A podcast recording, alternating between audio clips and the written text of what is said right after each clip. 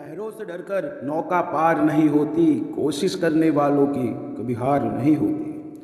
नन्ही चीटी जब दाना लेकर चलती है, चढ़ती दीवारों पर सौ बार फिसलती है। मन का विश्वास रगों में साहस भरता है, चढ़कर गिरना गिर कर चढ़ना न अखरता है। आखिर उसकी मेहनत बेकार नहीं होती, कोशिश करने वालों की कभी हार नहीं होती। डुबकिया सिंधु में गोताखोर लगाता है, जा जाकर खाली हाथ लौट कर आता है। मिलते नहीं सहज ही मोती गहरे पानी में, बढ़ता दुगना उत्साह इसी हैरानी में। मुट्ठी उसकी खाली हर बार नहीं होती, कोशिश करने वालों की कभी हार नहीं होती। असफलता एक चुनौती है, इसे स्वीकार करो। क्या कमी रह गई, देखो और सुधार करो। जब तक ना सफल हो, नींद चैन को त्यागो तुम। संघर्ष का मैदान छोड़कर मत भागो तुम। कुछ किए बिना ही जय जयकार नहीं होती। कोशिश करने वालों की कभी हार नहीं होती। कोशिश करने वालों की कभी हार नहीं होती।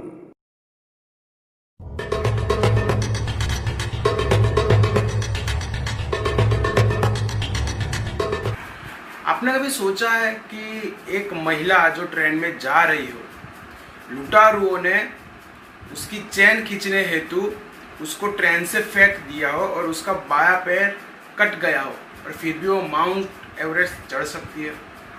जी हाँ ऐसी अकल्पनीय घटनाएँ होती है हमारे भारत में, क्योंकि हमारे भारत की मिट्टी में ही ऐसा कुछ पावर है जो आदमी को मिट्टी से सोना बना देता है। ऐसे आज मिट्टी से सोने बने हुई अरुणिमा सिन्हा जी के बारे में हम बात करेंगे तो लेट्स स्टार्ट आज बात करेंगे अरुणिमा सिन्हा जी के बारे में। जी हाँ एक ऐसी पर्सनालिटी एक ऐसी महिला जिसने ज़िंदगी में कभी गिव अप करना नहीं सीखा। ज़िंदगी में हरदम वो आगे बढ़ती रही, लोगों को हौसला देती रही और ज़िंदगी में कई परेशानियों के बावजूद वो ज़िंदगी में आगे बढ़ती रही। आज की स्टोरी है अरुणिमा सिन्हा जी के बारे में। 11 अप्रैल 2011 national volleyball champion Arunima Sinha ji Padmavati express से दिल्ली से लखनऊ जाने के लिए सफ़र कर रही थी। वही कुछ लुटेरे ट्रेन में दाखिल हुए और उनकी सोने की चैन छीनने की बहुत कोशिश की। इसी बीच उन लुटेरों ने उन्हें ट्रेन से फेंक दिया और सामने ही दूसरे ट्रैक पर आ रही थी दूसरी ट्रेन। वो ट्रेन उनके बाएँ पैर से गुजर गई और उसकी वजह से उनका पूरा शरीर खून से लथपथ हो गया। और इस घटना में उनका बाया पैर चला गया और पहले से उनके दाएँ पैर में लोहे की छड़े लगी हुई और अब वो दुनिया की नज़रों में असहाय उनका इलाज दिल्ली के एम्स में चल रहा था।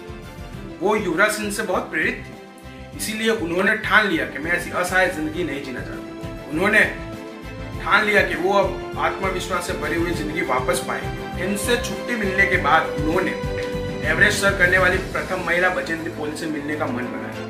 वो बचेंद्री पोल से मिलने गई और उनके साथ बातचीत हुई। फिर उन्होंने उनके साथ ट्रेनिंग शुरू की। कड़ी ट्रेनिंग के बाद, कड़ी मेहनत के बाद वो माउंट एवरेस्ट चढ़ने के लिए सच थी। बावन दिनों के सफ़र के बाद वो माउंट एवरेस्ट फतेह कर लिया।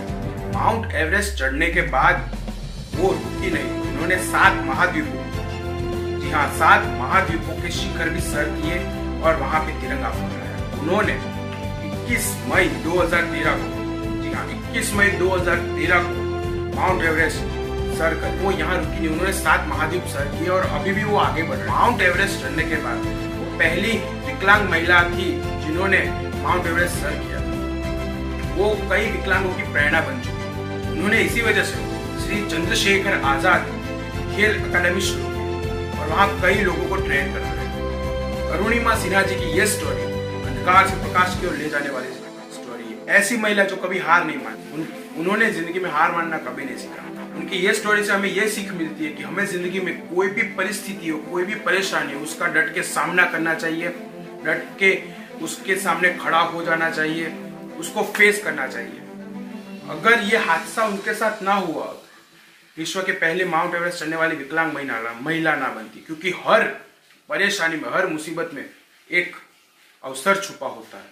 और जो उस अवसर को पहचान लेता है, वो इतिहास रच देता कोई गोल पाने के लिए आप आगे बढ़ रहे हो, आधे रास्ते से आप गिव अप करने की सोच रहे हो तो इतना याद रखना कि आप को वापस जाने के लिए उतने ही दूरी तय करनी पड़े जितनी दूरी में आप अपने लक्ष्य तक पहुँच जाएँगे। तो ज़िंदगी में आगे बढ़ते रहिए और हम जो सोच सकते हैं, वो हम कर सकते हैं। और हम वो सब सोच सकते हैं जो अभी तक हमने नहीं सोचा।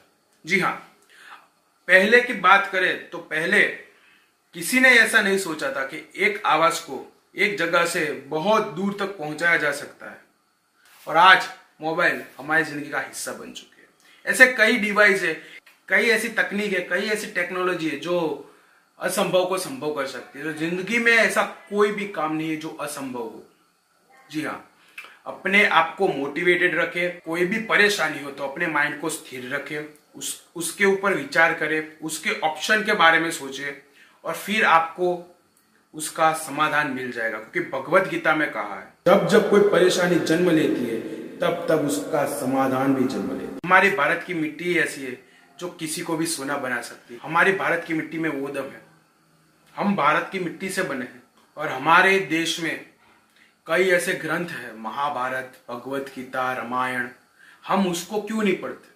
हम उसे पढ़ेंगे तो हमारे ज़िंदगी की बहुत सारी परेशानियाँ दूर हो जाएगी। क्योंकि महाभारत, रामायण, भगवत गीता में ऐसे कई प्रसंग बन चुके हैं और उसके समाधान भी हो चुके हैं जो हमारी आज की लाइफ में हो रहे हैं। तो उसे पढ़िए, अपने बच्चों को सुनाइए। आने वाली पीढ़ी को सुनाइए और खुद को और दूसरों को मोटिवेटेड रखें। देश के बारे में सोचे, देश की एकता के बारे में सोचे। जय हिंद, जय भारत।